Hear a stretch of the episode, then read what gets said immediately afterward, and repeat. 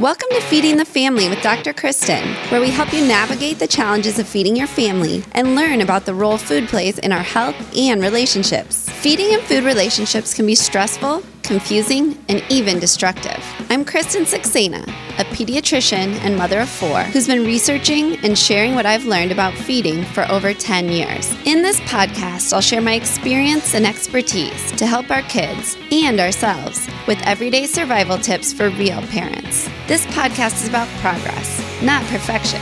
So let's get started. Welcome back to Feeding the Family with Doctor Kristen. I'm your host, Kristen Saxena. On today's episode, we will be talking about breastfeeding, and I'm joined by two of my very good friends, Melissa and Diana, and they're going to talk to us about their own experience with breastfeeding the, their own kids um, that are now all grown up. So now that they've exited this phase of their life, they're going to share with us the words of wisdom that they have as seasoned mamas. All right, so today I am welcoming to the show two of my very dear friends, Missy and Diana. So, Missy, I have known you for a really long time. A really long time. Yes, we met in high school. So our husbands, current husbands, mm-hmm. are... Current husbands. Make of that what you will. That's no, our true. Husband, our husbands were best friends in high school. Yes. And so even in our very young days, I met... I met you and we hung out in high school and did all of the crazy high school things. Absolutely. Um, so I guess where I was going with that was our then boyfriends yes. are now our husbands. Yes. Um, and still like best of friends and um, own a business together. So our lives have been intertwined for Too centuries, many years to count. Eight, Let's we not even talk about it. So yes. What, like four years now. Yes. No. Yeah.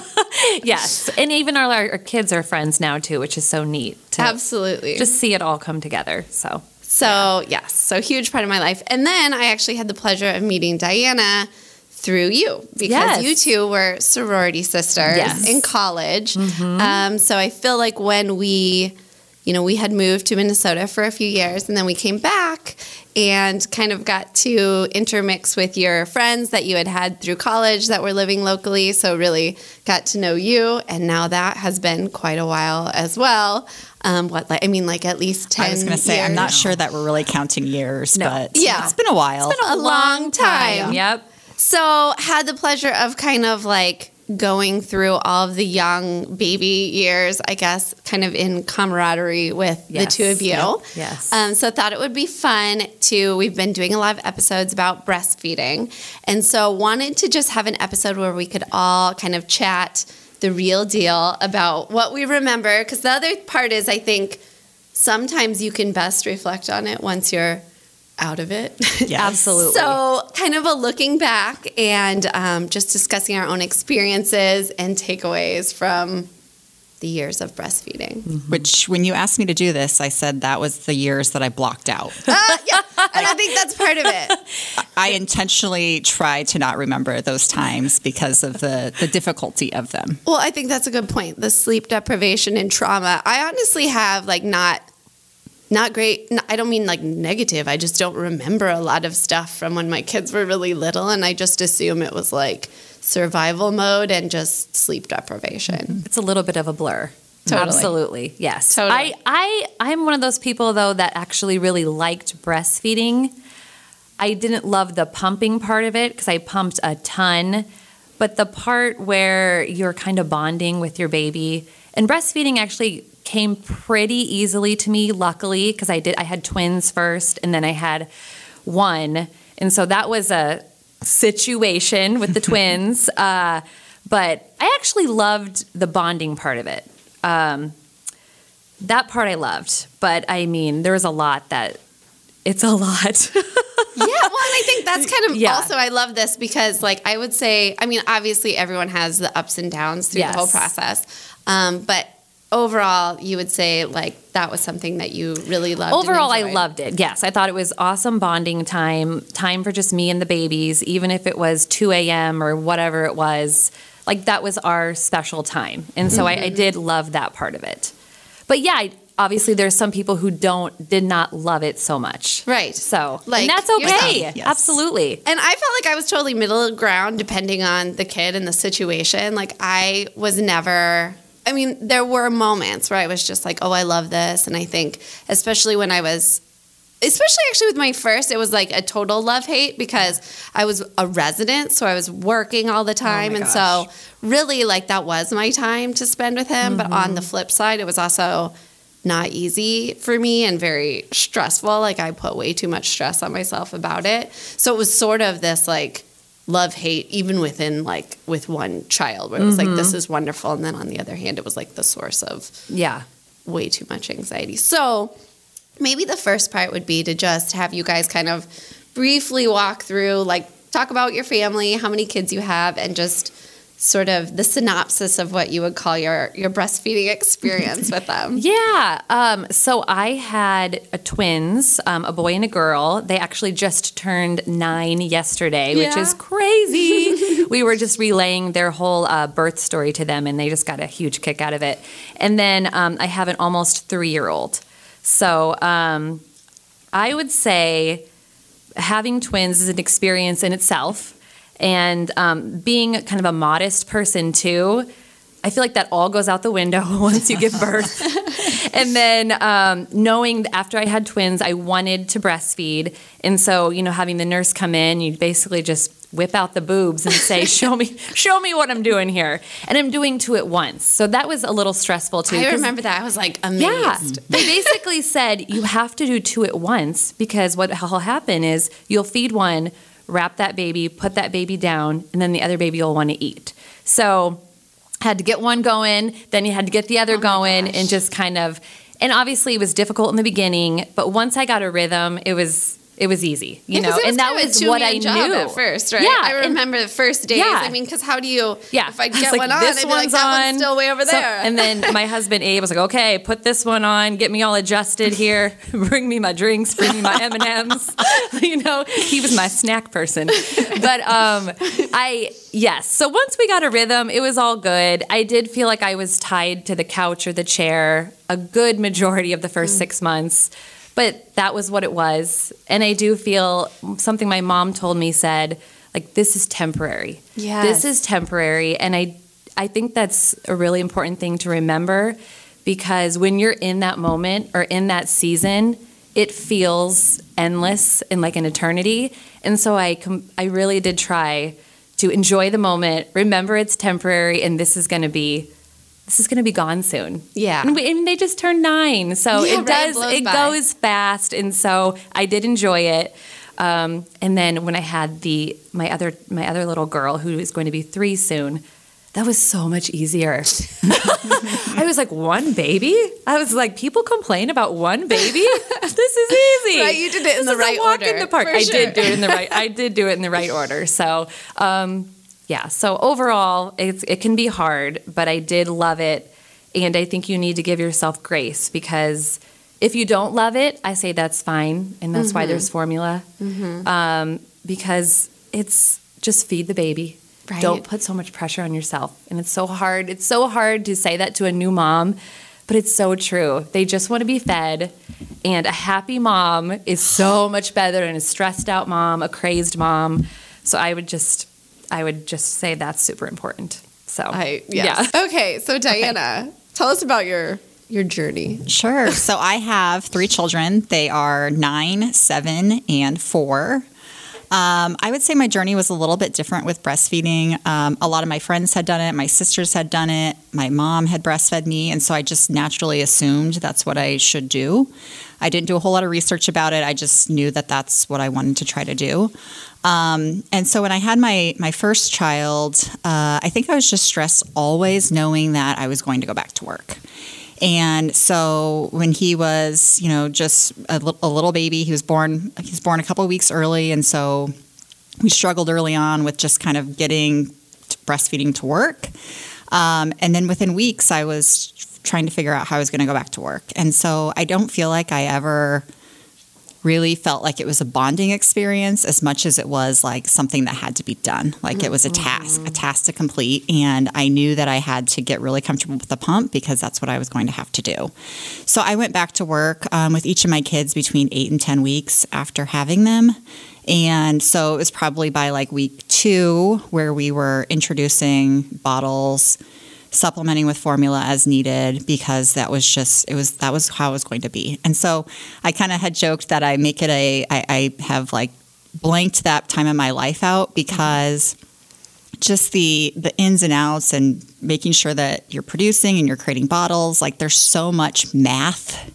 Yeah. That goes right? into that. Whether um, it was really necessary or not. Yes. Correct. I totally know what you're correct. saying. Correct. It's like the math of like, okay, how much do I have for bottles? Okay, mm-hmm. now create, now make the bottles. And then it just became to the point where I was probably pumping, you know, four or five times a day and maybe nursing once a day, because mm-hmm. that's, that's like mm-hmm. all the schedule really allowed for. Mm-hmm. But even that one time that I was possibly nursing, it was the last thing I was doing at night. And so I really wasn't interested in it lasting thirty minutes long. Yeah. And so um, with all of my kids, we I I, I pumped slash breastfed for maybe five to six months. And that was my goal. My goal mm-hmm. was six months, um, kind of where, Melissa, you were saying, like, the, the you can't be crazy about it. Like, I set a goal, and, and that was what it was going to be. And I wasn't going to go beyond that, even though I probably could have. Mm-hmm. Um, I just, I was, I was ready to be done. Yeah. And that made you sane probably too. Yes. I need to get to this point,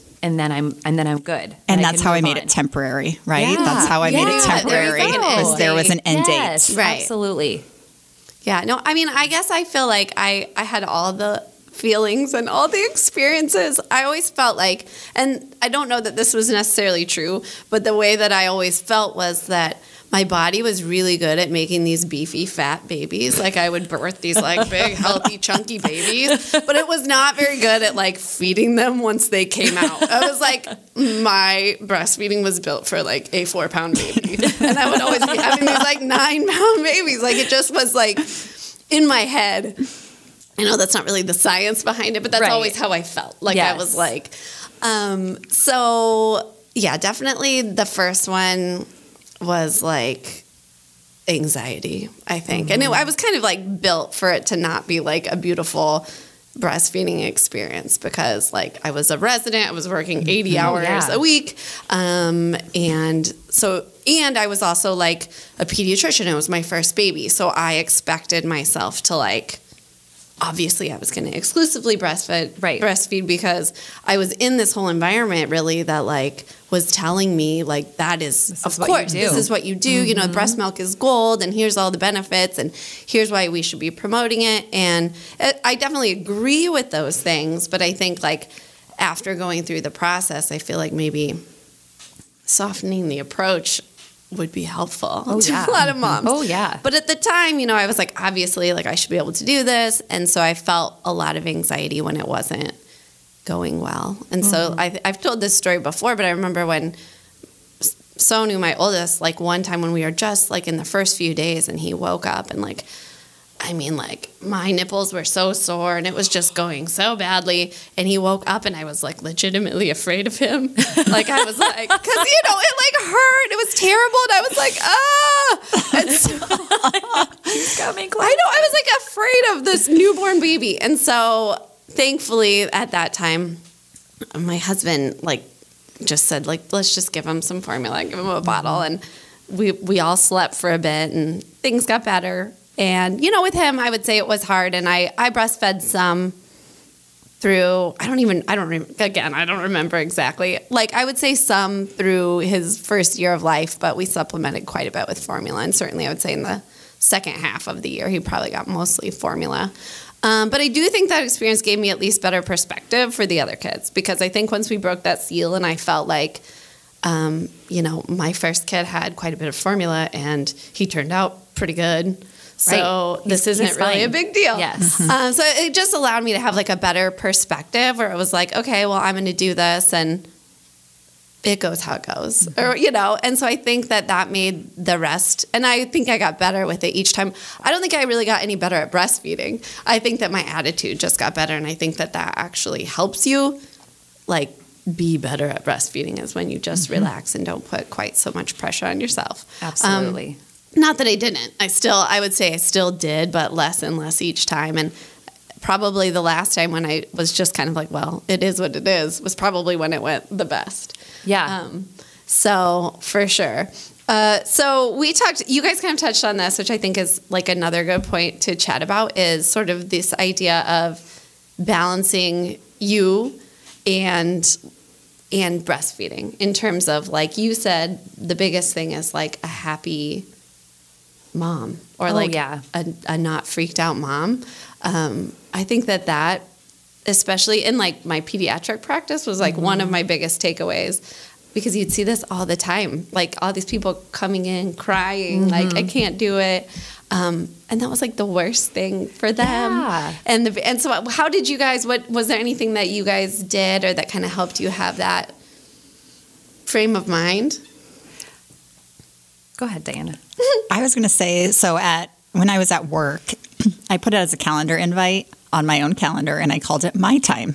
Oh, I love it. Pumping or just pumping was okay. called My Time. Okay. Okay. And so I had to, I had to like create these blocks of time on my calendar so that I could make sure I was able to go to the, to the mother's room. Mm-hmm. And so I called it My Time. And I think with the first child, I thought like, I had these crazy ideas of I'm just going to take a laptop and I'm just going to work and I can have conference calls. It'll be fine. Like I'll just keep working all the way through it. And I think I realized early that that was not going to be a good way for me to keep a sane mindset. And mm-hmm. so I called it My Time. I always made sure I had books loaded on my Kindle. And like it, it, I tried to make it a time I would look forward to, like where I was just going to like check out of work for twenty minutes mm-hmm. and I was going to just read or check Facebook mm-hmm. or whatever. And so I, and, and then I also made sure when I was at home, I was always watching some sort of show that was a, like I would load it up and it was like, everyone knows don't talk to mom, especially with my younger children. Don't talk to mom. She's watching her show. Yeah. Um, but really she's watching her show while, she, while she's pumping. And I, I really tried to make it something that I could make positive for myself. Mm-hmm. Because, because as you know, I hated it.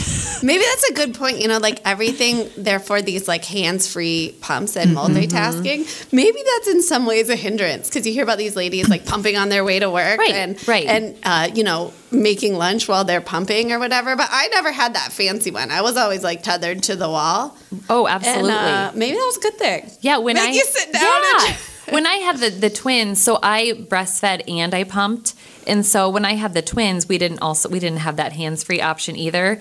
But so it was kind of my little es- pumping. I mean, is not awesome, but it was my little escape, because then um, my husband would be in charge of the babies and then I would go and I would be again attached to the wall, but mm-hmm. I had like my show, my Sex in the City or whatever it was and my snacks. And it's like, that was like my twenty minutes that I could just be without the babies. I mean, Diana, you said you uh, were back to work, and I, I did not go back to work. I stayed home, which means they were always around. Yes. yes. So, which is great. But, and yeah. I loved being home with them, but it was also nice to get that fifteen or twenty minutes, however many times a day that I did do it, just a little bit of time away from them. And it could just be me, me and the mm-hmm. pump. Totally. Well, I think that's another point too, is I think that people have talked about this a little bit, but to me, it was like very real. Like when you have very little kids, that's, you legit get like over touched, like over, yes. like yeah. you want to just go in a oh, yeah. closet yeah. and have nobody, just nobody touch me. Say mom, nobody touch you. Like just, I'm just going to sit here so and be alone. I yep. mean, I think that, and I think that can, you know, hurt people's feelings, but, but I think it's that real. If people get an understanding, I think that that's a real thing. Like it's just over stimulation. Absolutely. And you just need to like... I need to be by myself. A hundred percent. Absolutely. A hundred percent. Okay. So, well, yeah. So with pumping, I thought the same thing. I was actually, I found it really hard when I was a resident, just because you're, you, it, I was lucky I was a pediatrics resident. So like all of your attendings and things were like very nice about like having you be able to go pump. Obviously they promoted that, but nonetheless, your actual daily schedule was not usually set where you mm-hmm. could like block something out. So it was all trying to find like a good time to do those things. So that was a little bit stressful. Um, but then later on when I was working in clinic, um, same thing. I didn't really like I would try to block out schedules, but I mean, you've been a patient at the doctor's office. Things get behind and things like that. So I did find it sometimes hard, but it was nice because at work, I would just go in like one of the patient rooms and literally like everyone leaves you alone. Like there's no kids at home, you know, you're not at home where people are knocking on the door or whatever. Absolutely. And so same thing. I, I don't, I should have like, probably would have been mentally nice to really think of that as me time. But I do know that like, I wasn't sad sitting in there by myself, you know, like everyone else is working or let's make this a little longer. You know, somebody's watching my kids. And yeah, exactly. Yeah. It was like, I'm going to stay in here and pump as long as I can. I'm not going to lie. There were times where I was like, oh shoot, it's been forty-five minutes. Oh, like you just, happened? if if you really put yourself in that positive headspace, like losing track of time was a real benefit. Totally. Mm-hmm. Well, and then another looking back, like, maybe I would do this. Maybe I wouldn't. Probably not now. But at the time, like, again, I was like so gung-ho about the breastfeeding. And you kind of like get all this thinking that, you know, if, if you feed your baby a bottle, you should pump to like make that a feeding. Mm-hmm. It's all the math that, you know, there it's like you had math. This. So I should pump because they missed a feeding. And if I want to keep my supply up, which for me was like a thing I had to actively try to do. Um, I know for some reason I would then have these like times where I would get up at night and pump, which you all know how much I slept anyway. So I have no idea why I thought this would be a good idea. But I remember like, you're so tired. I, one day I, I would pump in my closet. I did have a big closet, so it's not as sad as it sounds, yeah. But I was in the closet and, um, like, I think I fell asleep, like, leaning on the wall, and I woke up, and the, like, pump had, like, it was all over. Like, I woke up because my pants were all wet.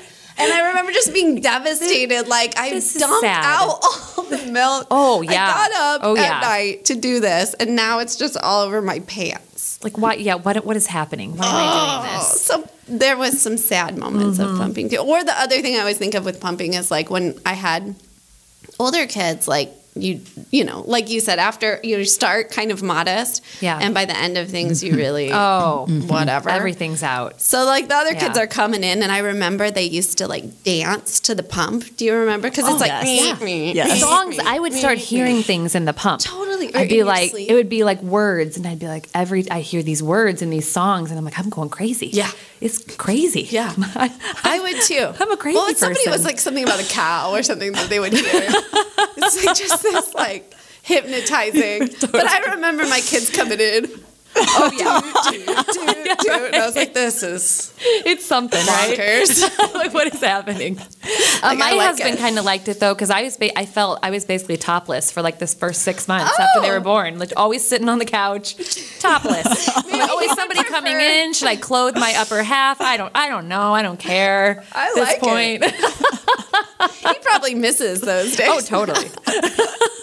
And they're usually, you know, looking pretty good. Oh, yeah. When they're too. full, those babies are right? good. Yes, absolutely. How I can we get those like back? Either. I always felt like mine were like hulked out or something. Like they were so lumpy. Like, I don't know. My boobs are weird. Oh. In fact, so did either of you ever need to go to like a lactation consultant or did you have those people visit you in the hospital or afterwards? I definitely I definitely was uh, was introduced with the first child to the lactation consultant at the hospital, and I think that there was like a, a Monday nights where you could go in, and I never did um, but they would call and check on you, but I feel like by the time I had my third, like they didn't even stop by because they're like, oh, you know the deal, you you're this. fine I you're, agree. you're you're good. They're like, this one, she's on her third, I mean, we don't need to talk they, to her. Yeah, they were like literally kicking me out the door with my yes. third child because they had a floor of first time moms yeah. that they were really working with, and so mm-hmm. So, uh, yeah, I mean, I thought it was helpful with, with the first one that there was a lactation consultant to like help. And you kind of said, Missy, like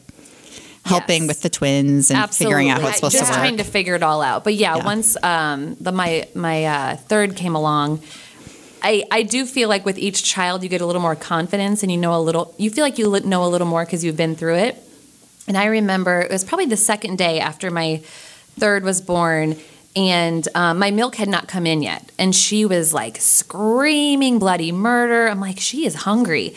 And their nurse kept pointing to her little sign that she was wearing around her neck. Her stomach is only this big, so she does not need that much milk, yada, yada. And I was like, listen, she's hungry. My milk hasn't come in. I know, I know breastfeeding is best. I'm going to breastfeed, yada, yada.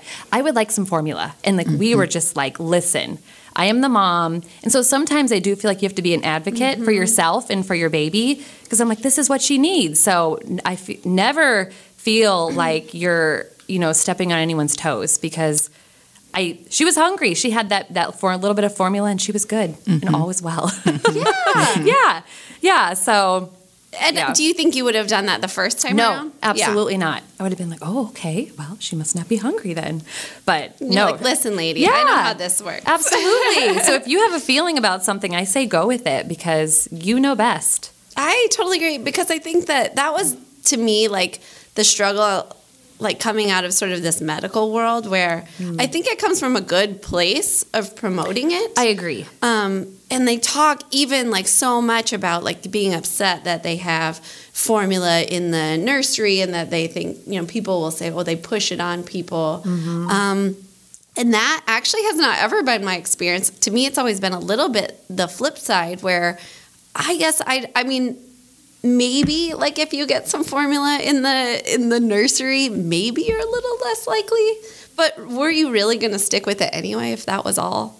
If you were hanging, to me, you were hanging by a thread anyway. Right. Do you know what I mean? Like yeah. if it's something you want to do, I always felt like, wouldn't it be better messaging? Not that you're pushing it on anybody. Right. But to say like, this is an option and we can still breastfeed. You right. know what I mean? But if we're we're in a place where everybody's stressed out, like yes. fed is best. Exactly. Exactly. And I had, you know, we had said like, I have had two children. I breastfed them for over a year. I'm going to breastfed this breastfeed this baby.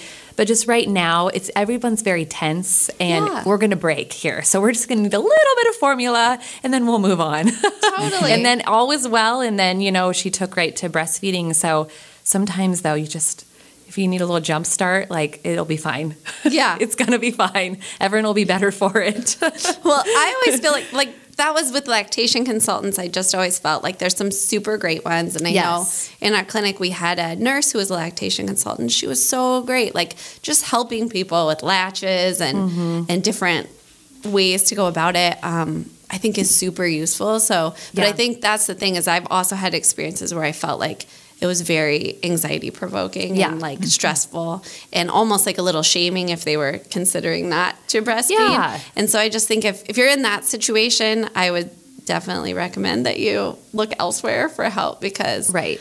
And I remember my one experience that I had personally with, like, I think the lactation people would come in while I was in the hospital, and sure. I only really remember one. And she, this is probably T M I, but so she comes in and like, whatever, you got your boob out, you're going to mm-hmm. do the latch. And apparently she felt like my nipple was weird, because she says, but I can work with just about anything. And I thought, oh, oh, well, I am feeling pretty I good know. About myself like, right about now. I was like, now you're giving me stuff to feel self-conscious about. I hadn't even occurred to me.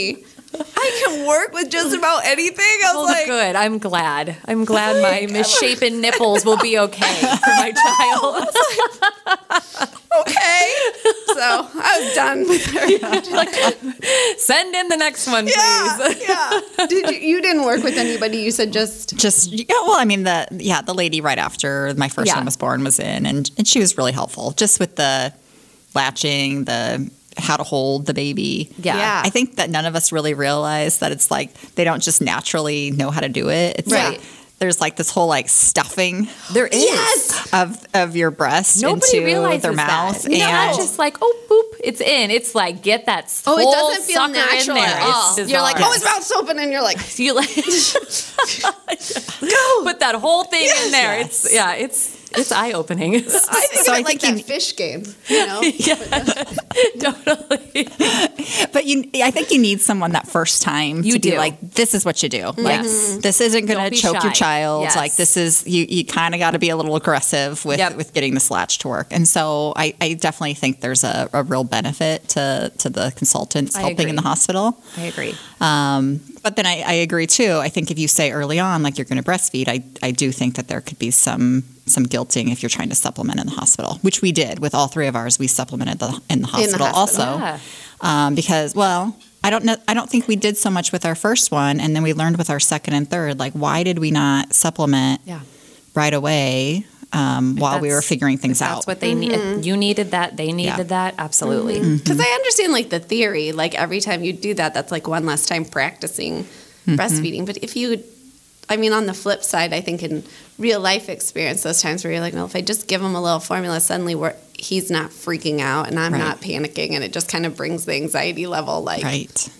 It's a calming experience calming. versus an anxiety ridden right. experience. Exactly. Yeah. You were like a producer, I had, right? I had, pr- I had pretty good production, especially for twins.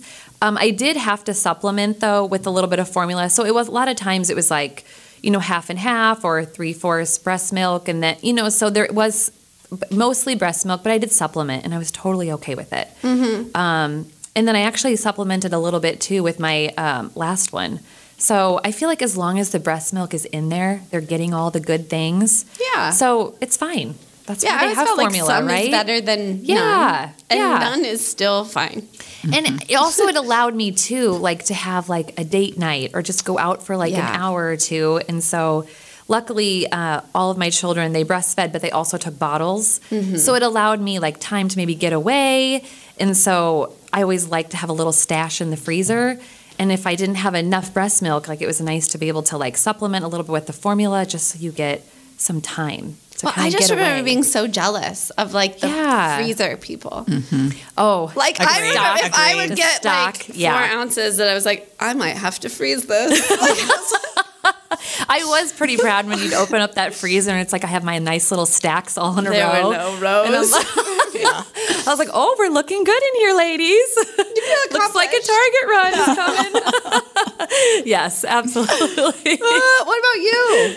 I, I, I, well, again, I block it out. So you ask these questions and I'm like, shit. I love this. You know, I the think, um, response to trauma. I, I definitely was not with my, my first one. I was not a producer, and yeah, we supplemented, but he was also just eating a ton. And I don't know that any normal person could have kept up with him, because I think at like three months, he was probably eating like forty ounces a day. And I think oh that's kind of a lot. Yeah. Um, but then I remember, as you were talking about the freezer, I feel like with my second one, when I went back to work, I was so proud of the freezer stash, mm-hmm. but then he wouldn't eat anything that was frozen. And so we How went bougie. through this whole, I know, I we went through this whole, what is this, like, trying to mix frozen and fresh, trying to mix frozen. And, I yeah. mean, and it was just like, he would just not do it. And so then it became like, I don't want to freeze anyway, mm-hmm. because it's going to go to waste. Yeah. And mm-hmm. so then you're like, how long can it be in the fridge? Again, more inventory. You're doing the inventory totally. of like, yeah. how long has it been there? Got to use a first in, first out method. I'm right. an accountant. See, and I am the worst at that. You're like, honey, where where are we with this one? Yeah. So, so I feel like it was just like, even when you felt like you had an inventory, which I didn't usually have, and I didn't have much in the freezer, um, I still wasn't real sure how it was going to be used or if the baby would even eat it. Yeah. So, but I was also like you, jealous of the people that'd be like, I just ran out of room in my deep freeze. Yeah, like, I had to donate it all off because, you know, even if I had seven babies, they could never make it through all yeah. this. And I was like, but my sister-in-law did educate me. Uh, she, apparently that's like a kind of a problem, is being an overproducer, that I never really understood. They're like, they, they have to pump because it's like so much. So right. I, can, I was like, well, when I looked at it from that perspective, I can see mm-hmm. that as like a burden. Like mm-hmm. I... fed and I'm still like needing to pump, because that feeling when you do need to pump, yeah. I always called it like the milk sweats, because oh you get gosh. like all hot. Yeah. And, like, cause I remember like being like in clinic and I kind of have missed my time. I was supposed to pump. People are talking to me and I'm just like, mm-hmm. breathe through it. Like breathe on through fire it. here. Like, so it's like legit. So I imagine like if that was how you felt, even when you were normally doing that. So I, I don't mean to like belittle that at all mm-hmm. when I right. say I'm mm-hmm. jealous, but I at the time I was like, mm-hmm. well, that must be nice, right? Totally. I'm like eking out two ounces. I'm like, yeah, go me. So anyway, so um, do you guys can does anything come to mind in terms of just like awkward or weird breastfeeding stories that you have? Maybe you don't remember any of them. I block them out. I do have a funny story, and we ha- we did catch it on video, because I always think back to it when my when our twins were little, and they were at this point they were walking, because I I probably stopped breastfeeding around thirteen months, but um so when you have twins, I had this giant pillow because they each had to be on one side. So you had this huge pillow. It had a big old buckle. It was just ridiculous. So anyway, whenever at this point when they're, you know, nine, ten months old, when I'd pull out the pillow, we have this video, they'd get these huge grins on their faces and they come like toddling over like, here we go. Like, it's time for the ride or whatever it is. And they'd come over and jump on. And it was just... And and toward the end, I was like, this is just obscene. Like, we, we got to end this. Like, this is outrageous, right? Like, how is this inappropriate now? I feel like, should I be naked in front like of you guys? Too excited. No. So I always remember that because it's just it was just kind of sweet. Like, they were so excited. It was such a good, like, special time toward the end. And, you know, it would just, in the beginning, the, you know, they would just stay there forever. Yeah. Sometimes, you know, but and then it would be like, they're on, they're off. It was quick and dirty. And...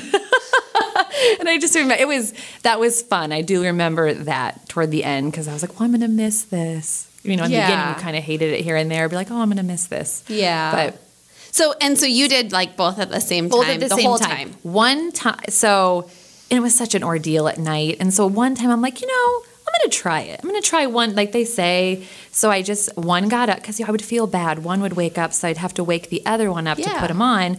So just one woke up, so I put him on. We did our business, put him back to bed. I got all snuggly in my bed, and the other one woke up right after. And just I'm like, like yep, they said. Yep, all right, back to always, always at the same time. So, lesson learned. Yeah, absolutely. Yeah, but I always did feel bad waking up the other one. Oh, sure. But I mean, whatever. You get into a routine and yeah, they're fine. It all worked well, out. Well, really, I mean, I would have been terrible at that because I think I would have been really bad about that and I just would have died probably. So God bless you for having twins. You do what you have to do. You and do. Like, I didn't know any different. You know, I just, That's I had the true. two right at the beginning. So this was, that was my normal. That was what I did. Mm-hmm. So. I think was, the other thing that you said earlier about like keeping the perspective that this is temporary. Yes. Like part of me hates saying that out loud because like I feel like when people would say that to you at it's the time, annoying. You'd be like, you're like, really? Really? But now I find myself saying all those yeah. things because it is, I'm like, you're like, okay, it is true. I know. Like if you just, everything feels like it's going to stay the way it is oh, forever. Especially I when think. It's so hard. It is. It's hard to and like get out of that. And I find myself telling my nine-year-old twins now, like, I know right now this feels hard. And I'm like, oh, how annoying. But it's so true, right? Like, right. in that season, this is terrible and awful. But I'm like, you have to just think think differently about it. And it's better when you think positive about it. Totally. When you put a positive spin, like, oh, this might be the last time, or it's going to get better. Or the fact yeah. that some of that stuff didn't really matter as much as I that's no, maybe the yep. bigger thing is like it was like oh I have to breastfeed oh yeah. which bottles are the best yeah. oh which I need this special carrier yeah and, and it like, all doesn't matter now we, I'm like I mean we I don't think right? any of that would we were mattered. Probably rolling around on the floor with our parents totally. And we are just fine totally totally yeah. And all of it has been evacuated from our house, all of these things that were just like such such important items for us to have oh, and yeah. like research yes. and you have to have the best mm-hmm. and I, I I think I said this to you earlier that the first thing that went out of my house with the baby baby zone was, was over. Like the day after I was done pumping, the pump was gone. Mm-hmm. Like the parts were gone. Oh, yeah. All of the like nursing stuff was gone. Like yeah. it just, we had to have it, but then it, I, I was so much happier getting rid of all of it. If I'm honest, because yeah. we're in a better stage of life now. Yes. Well, I, yes. I love that about you too, because I just feel like it's so easy. Like, I'm not sure my pump might still be on a shelf. I'd have to look. Just but if you it, get the itch, yeah, yeah, like, just yeah. in case, like, pull that baby out. Still works at the dance party with the kids, but yes, because like, of the I dance. Love you that you're like, it is done today, it and, done. And we are done. We have it. It can go to a better home. It. I have a friend that needs it. It will go to a better home. Mm-hmm. Yes. We're great. I love it. Um, and did you have ever any like crazy stories that you can remember? You know, I kind of feel like uh, Missy saying that the kids dancing up to her when they were nine months old and getting on the pillow. I don't know that that can really be beat. So no, I don't really remember anything crazy. Um, I, again, like I was also very much um, like very private about it. So I don't ever remember even wanting to nurse in public. Like if I wasn't at my home, I didn't really want to nurse. And so I do remember there being times where like I had to go out to the car yeah. or I remember pumping in my car and like making sure like we had an outlet in our car because you could never trust the battery packs of those things. Right. And so, um, yeah, there were like some hot, sweaty days where I was like pumping in the car or feeding the baby in the car and then like just dealing with all of the stuff that comes along with that. Mm-hmm. Um, but I don't, I don't, I don't remember anything like just really funny or crazy about it. But again, I try to block it out. Yeah. Well, and I think that's the other point. Like, do you think that you would be the same like way now? Like, let's just say. No. And I think with each kid, I was progressively less anxious about it mm-hmm. and less controlled about it. Mm-hmm. Um, my third one was definitely a much better experience. Um, and I think now, like if I, again, knowing like it will end and this is a temporary time of life, I, I definitely think I would be easier about it now. Totally. And the other mm-hmm. thing, like the breastfeeding in public thing, I definitely like got more comfortable with it. Kid after kid, like mm-hmm. you said. But I feel like now I would just be like, whatever. Right? Like, yeah. if you want to look, fine. Yeah. I mean, like, what's wrong with you? Right? What's wrong with this? Yes. Because I think back to, like, you think, I just always think you would always have this, like, blanket. Yes. And then, and then for the, your kid would be, the like, baby moving it all out of the way. And, and you're tr- sweaty, yes. and it's just a they're whole just, mess yeah, you happening up their under little there. Hair's all matted down because they're all sweaty. And I, I know. Like, I know, try eating under a blanket. Right? Right? How depressing. I know. So that I had given thought to. And like I said, like I would still, because we had to, once you've got like multiple kids, you know, sometimes that's actually the best thing you can do with the baby is feed it. Yeah. Just so it calms down uh-huh. and the rest of them, you know, but um, for sure. I think now as I look back, I used to always like worry so much about that. Mm-hmm. And not like I'd just be like, hanging out topless at my house. You right. know, if you come over, this is how we do. This is what we do. But, but at the same time, I feel like that would be something that, like, I feel like I hope the wave of the future is maybe a little, like, more comfort with that. Mm-hmm. And I do feel like it is that way. And even when you go places, I've noticed so many more, like, mother rooms. Yes. Like, we, was at, we were at the pumpkin patch this yes. year, and I'm like, they have a mother room now. Like, how great is that? So great. And I, that was not like that. And I feel like that's so much nicer. It's so... This is why I was pumping in the car. Yeah.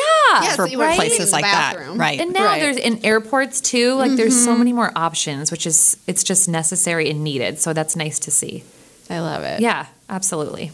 So the next section of our podcast is Ask Me Anything. So I have a couple of uh, listener questions. The first one is from Cassie. She says, I am pregnant with my first and plan on breastfeeding. My siblings and I were formula fed, and I don't really have any friends with babies, so I'm a little nervous about how it will go. As a seasoned mother who has breastfed, what tips do you have for a new mom just starting out? I would say um, going, you know, definitely going with the mindset that this is what I want to do, but if it doesn't work, it's going to be okay. And I think if she has a husband or a partner, make sure that they know that too, because I feel like having, like, I feel like when you're exhausted, you you kind of feel like you're going crazy sometimes. Mm-hmm. So when you have somebody who can say, like, it's okay if you do this, or just the support, I just feel like support goes a long way when you're exhausted and tired and just out of ideas and thoughts. So having a good support system for sure, and um just trying your best. And if it doesn't go that way, then it's okay. Because yes. all the baby wants at that point is your love and just to have a, like a full tummy. And that's it. Yeah. So I would say mm-hmm. going in with that is the way to do it. Yeah. Mm-hmm. Yeah. Yeah, I would I would agree with that. And I'm glad you brought up the support system, because mm-hmm. I feel I feel like that's a big part of it too, is when I talk about trying to make it a more positive experience and trying to, you know, call it my time or call it my time with the baby. Mm-hmm. Um, also, that really works if your support system is on board with that being um, part of what you're trying to do. But I, I completely agree that it's about trying to just make sure that you're not putting too much pressure on yourself. Uh, the, the baby will be fed. And it is okay if it's with formula. Mm-hmm. Totally. Mm-hmm. That's why they make it. Right. It's supposed to go in the baby. Well, and I used to always say, like, you can't tell it. You know, I'm sure there's plenty of formula-fed kids at Harvard Right. So I say that all the time. And like my kids got varying degrees of breast milk versus formula. Right. And I couldn't say I could attribute right. anything to who got what. Like, exactly. You know what I mean? Yeah. So there's no obvious outcome. Yeah. So I think same thing, just like do your best to chill out. Know mm-hmm. that this is, it feels like the end all be all for you it right does. Now, but it actually it's is not. not. It's so, not. It's only the beginning. It is. Actually, this is not the hardest thing you will do. I have two nine-year-olds now. That is no big deal. Right, exactly. I want to give me a quiet newborn to feed. Sounds good. No. As long yes. as they're not up in the middle of the night. That, yeah, that's right. Well, well there's that. You, you will be up in the middle of the night, yeah. and that's okay, too. Right? That, yeah, that's yeah. a whole nother. And that was something I was thinking... I always felt like in the middle of the night was the hardest mm-hmm. because I'm always like, everybody's sleeping. My husband's sleeping next to me. Like, everybody's sleeping, and I'm the one that's up with a crying baby. But just think how many other moms or people are up at that time with babies, too. And it just makes you feel better. You're I like, feel like you told me this. Yes. You told me this, it and makes that me feel better. Actually, a like, lot. I'm not the only one doing this right now. Yes. Yeah. Yeah. I think you told me that once, and it literally, like, psychologically helped me. Yeah, because I don't know why, but you were like, you'd be up feeding this baby, and if you just sat and you were like, how many moms all right. over the place, like all over town, yeah. are just up doing the same thing, and yeah. I don't know why, but it was like, right, here we are. Power to the sisters. Yeah. We're up doing our thing. Um, totally. Yeah. It sounds silly, but it I does, think that that's... Hey, whatever helps. Right? And any other advice? I guess as we were offer? talking also about kind of that middle of the night, I think for me, that was also the thing that I needed to figure out early. Like, how mm. am I going to handle middle of the night? Mm-hmm. Is my husband going to get up with us? Am I going to pump? Am I going to nurse? Because That's a good point. if I had a good, ex- if I had a decent night's sleep, the rest of the day was a lot better. Mm-hmm. Uh, so if you are breastfeeding, figure out what you're going to do at night. Totally. And what's well, your schedule and who's putting the baby to bed and how does that all work? And that was that's a really good point, too, because I feel like sometimes couples can get into it when they're like, well, I'm the one up all night, mm-hmm. and it can be a whole thing. So going into it, I knew, so my husband would work at the hospital, and so I know that he needed to sleep at night because he would have shifts all day long. So I knew I would be doing it at night, and it was fine because I was nursing, like he couldn't really help anyway. So I knew that. So I never... was mad at him or angry with him or had this like underlying tension because I knew that's how it was and he would help me in other ways. So I feel like if you figure that out too before you go into it, you can kind of save yourself some rifts mm-hmm. in the marriage. Yeah. yeah. Well, knowing yeah. yourself, like are you a person yeah. that doesn't do well with sleep? Right. Like if you're missing sleep and be honest with yourself because I think that's some people do better That's than others huge... with sleep deprivation. Mm-hmm. And, um, I mean, then that is another benefit of either pumping or using formula is it allows like a spouse or partner to help yes. with nighttime feedings. Right. Absolutely. So I think exactly right is like having a game plan, communicate mm-hmm. your needs, your wants. Absolutely. And, Don't and keep I think it inside. It's, yep. it's nice for the like spouses to get involved. Like, you know, it can be kind of oh, like yeah. sad with babies when your job is to just change diapers. Right. You know? Right. And maybe like, like I said, that was my bonding time when I would breastfeed the kiddos. But so it was nice for him to have some bonding time. However, it looked to him to have his special time with the kids too. Yeah, right? totally. Yeah. yeah. Totally. Yeah. Mm-hmm. Totally. Um, so our next, oh, I did actually have one tip that someone else gave me. I didn't use this, but I felt like she swears by it, so I was going to pass it on because I told you about like how terrible my nipples always got oh, torn up. Probably because they're freakish, according yeah. to no, maybe no. they're just weird, I and that's why I always nipples. had. So- don't you don't you fret? Oh yes, apparently yes. Um, but she swore by like cherry chapstick, oh. cherry cherry, because she said it would help the baby latch. Interesting. Because they like the taste or something. Wow. And then she okay. would just like cherry chapstick those suckers up. So she said anytime she knows somebody having a baby, she gets them like a Sam's pack of like cherry chapstick. So I can't so... speak to it personally, but I was like, well, it's pretty good. Yeah. All that, like I would use all that, that lanolin crap. Cream. Oh yeah. I that, don't think mm-hmm. that did anything but make a mess. I I know. I know. I was smothering whatever worked. And on it would like point. grease up the inside yeah. of your bras. You'd yes. have these like grease stains in there. And I well, was then like, there were the pads gross. for the grease. Oh my God. Oh, yes. The, right? To keep the grease off of your bra. Which also, if your nipples are bleeding, stick to you. Oh, I will also tell you that you like, have to pull, rip it's that like a Band-Aid, sucker off. Like a Band-Aid off of a scab. Oh, good times. So sexy. So sexy. Uh, so the next question's from Tara. It's kind of along the same lines. But if you were having a baby right now, besides all of this, the therapy you would need, uh, right. what would you do differently? I think I would just try to approach it a lot calmer mm-hmm. than I did. I didn't, I mean, I'm, I was not one to read a lot, and I didn't get myself all worked up. Mm-hmm. I really tried to not go read WebMD like at all. Yeah. I tried to stay really, really calm, but I think just when it's new and when you realize that you have this person, little baby depending on you, mm-hmm. it's hard to not get really worked up over all of it. Yeah. And so mm-hmm. I think now, like the perspective of I have three healthy kids. Yeah. I could be a lot calmer, but I, I know that that's easier said than done, because when it is your first, it's really hard to not get wrapped up into it. Yeah. And I would uh, kind of touching on that too. I would just say I wouldn't listen to like all the noise, like listen, you know, read the information you want to, or the, the facts that you want to gain. But there can be so much noise from like your mother-in-law or your mom or Sally or you know, social Betty. media, social now. media. This is what you need yeah. to do. Don't listen to the noise. Don't pay attention to the noise. Again, like you know what's best for you, your baby, and your body. And that's all that matters. Mm-hmm. Like all of that stuff just does not matter. And just don't pay attention to it. Try to just like shut it off. Mm-hmm. Just like because like, when people take social media breaks, they feel so much better. Mm-hmm. Yes. I feel like it's the same thing. Just like shut the noise down, I would yes. say. Because I can't yeah. even imagine now, like, because I feel like social media existed, but not like, Right. Not it wasn't to the to height where it, it is. is right now. And so I feel like I could imagine, you know, you're getting ready to have this baby and you follow all of these like, you know, Earth Mama, natural pregnancy people or whatever. Sure, and then sure. I feel like you could definitely see how that would make you have even more pressure on yourself or give you right. like an even more negative view when suddenly like, because we used to also always joke, you know, with birth plans that like, the length of your birth plan, oh, like yeah.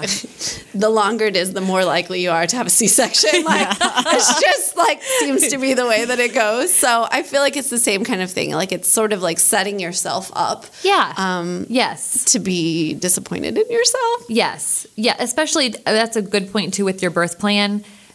Not getting too crazy with it. I mean, mine was like, let's just see how it goes and then get the epidural, right? Mm-hmm. So I'm like, that's probably just going to have to happen. But oh, yeah. yeah, just go easy on yourself. Yeah. Like right? be flexible. Yeah. Exactly. Yeah. I was thinking, so what I would probably do differently among a lot of things, but in terms of breastfeeding, so there is, I would actually probably have done more like co-sleeping than I did. And I know exactly like this is a product of, you know, being in medicine and like I was totally like taught all the information. The safest place for your baby to sleep is like in a crib by itself, um, on its back, nothing in the crib, mm-hmm. all the things, right? Mm-hmm. And so like that's how you, that's what we learned. That's what we told other people.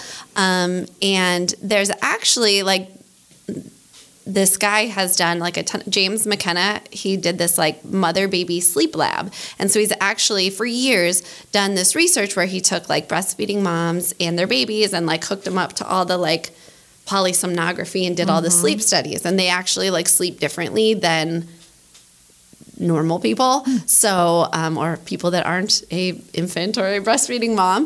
Um, and it's actually like a state of lighter sleep um, that's actually like protective for the child for S I D S. So it's very responsive.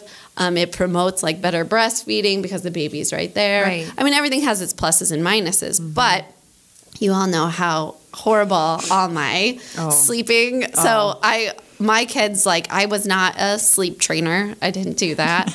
I'm um, right there with you. Right? So I never did that. And, like, my kids just always woke up. And, um, you know, I kind of learned through actually, like, doing more research in his thing. That's actually, like, a very, I mean, it makes sense once you hear about it. It's, like, a very healthy response. Like, a baby in nature, like an animal baby, is not supposed to be, like, left alone in a box somewhere. Like, no right. other creature is swaddled, does that. Like, is swaddled yeah, in like, the crib. Puts their baby over here and then sleeps over here. Yeah. And so it's, like, a very natural response for your baby to, like, wake up and be like, where the hell are you? Where's that nipple? Right? Exactly. And so, like, as you think about it, like, you know, evolutionarily or yeah. whatever, you're like, okay, that makes sense. And so... Um, Diana likes to laugh because I, in that sleep deprived state, you have, like, no freaking clue what's happening. And so I used to always be like, yeah, my kids are shitty sleepers. Um, and then people would be like, well, how many times did you get up last night? And I'd be like, I have no idea. So I, one night I was like, fine, I'm just going to, like, actually, like, keep my phone with me and, like, write down in the little notes, like, how often I woke up. And it was, I remember it was like seven p.m. where I, we were, like, putting all the kids to bed. And it was, like, with my fourth. So this should have been, like, my best go at it. I was good at it now. And, like, literally it was, like, every twenty minutes at first, like, she would wake up and stir, I'd nurse her. And then what would really happen is that, like, because I had her in the pack and play at that time in our room. And I would go, like, to the recliner. And what really was happening is that the only time she would sleep, she never would sleep in the pack and play. Mm-hmm. The only times that she'd sleep for more than, like, thirty minutes was usually where I had fallen asleep in the recliner with yeah. her. So we'd get, like, a good two hours or something of sleep. And then I would wake up in the recliner, which really is, like, probably the least safe of all the options, really. I mean, I'm surprised I never dropped a baby. You know, I told you about the pump. But so I would wake up in the recliner, and then it would be like, put her back in pack and play. And then twenty minutes later, mm-hmm. it was like, back up to the recliner. And then the only time I got a chunk of sleep was, like, four hours when it was brought her to bed with me, and then we slept. And so, like, looking back, like, knowing that research is there, for me, I feel like that would have been, like, a much healthier option. Mm-hmm. Like, I would have gotten more than one hour blacks of sleep. I agree with you. Because I feel like my twins were terrible sleepers. So then when my my last little girl came along, I was like, I'm going to take, like, a sleep training course because I'm I was yeah. always terrible with the twins. I took the course. I'm doing all the things. I am just not built to sleep train a child. I mean, so she'll be three in January. She'll still get up here and there once a night. And at this point, I'm like, whatever, it's fine. I'm just not good at it. No, I just can't neither. do it. And the cry it out thing and all of it, I just can't. So whatever works for you, I'm fine. It's fine. I mean, sl- yeah. I will sleep one day. It is fine. Someday. Well, I will say, see, my, my youngest just turned seven, and I sleep all night. See, I have that to look forward to. Exactly. It will happen. It'll just be a very tiring, yes, like, seven fine. years. Yeah. See, and on the other hand, I think about the advice I got from my grandmother, who's ninety-eight years old. Okay. She said, you just put the baby in the hallway. Knew what they were talking about. They knew about. what they were doing, because it was, you know, with our first one, you you have this pack and play or the bassinet, like, right next to your mm-hmm. bed, right? Like, you don't we didn't we weren't putting the baby in the bed with us, but it was like we could hear every yeah. everything that was happening. Yeah. And so I remember talking to her, and she's like, "Well, you don't have to go directly from your bedroom to the crib. Like, there's intermittent steps, mm-hmm. and, like, you just put the baby in the hallway."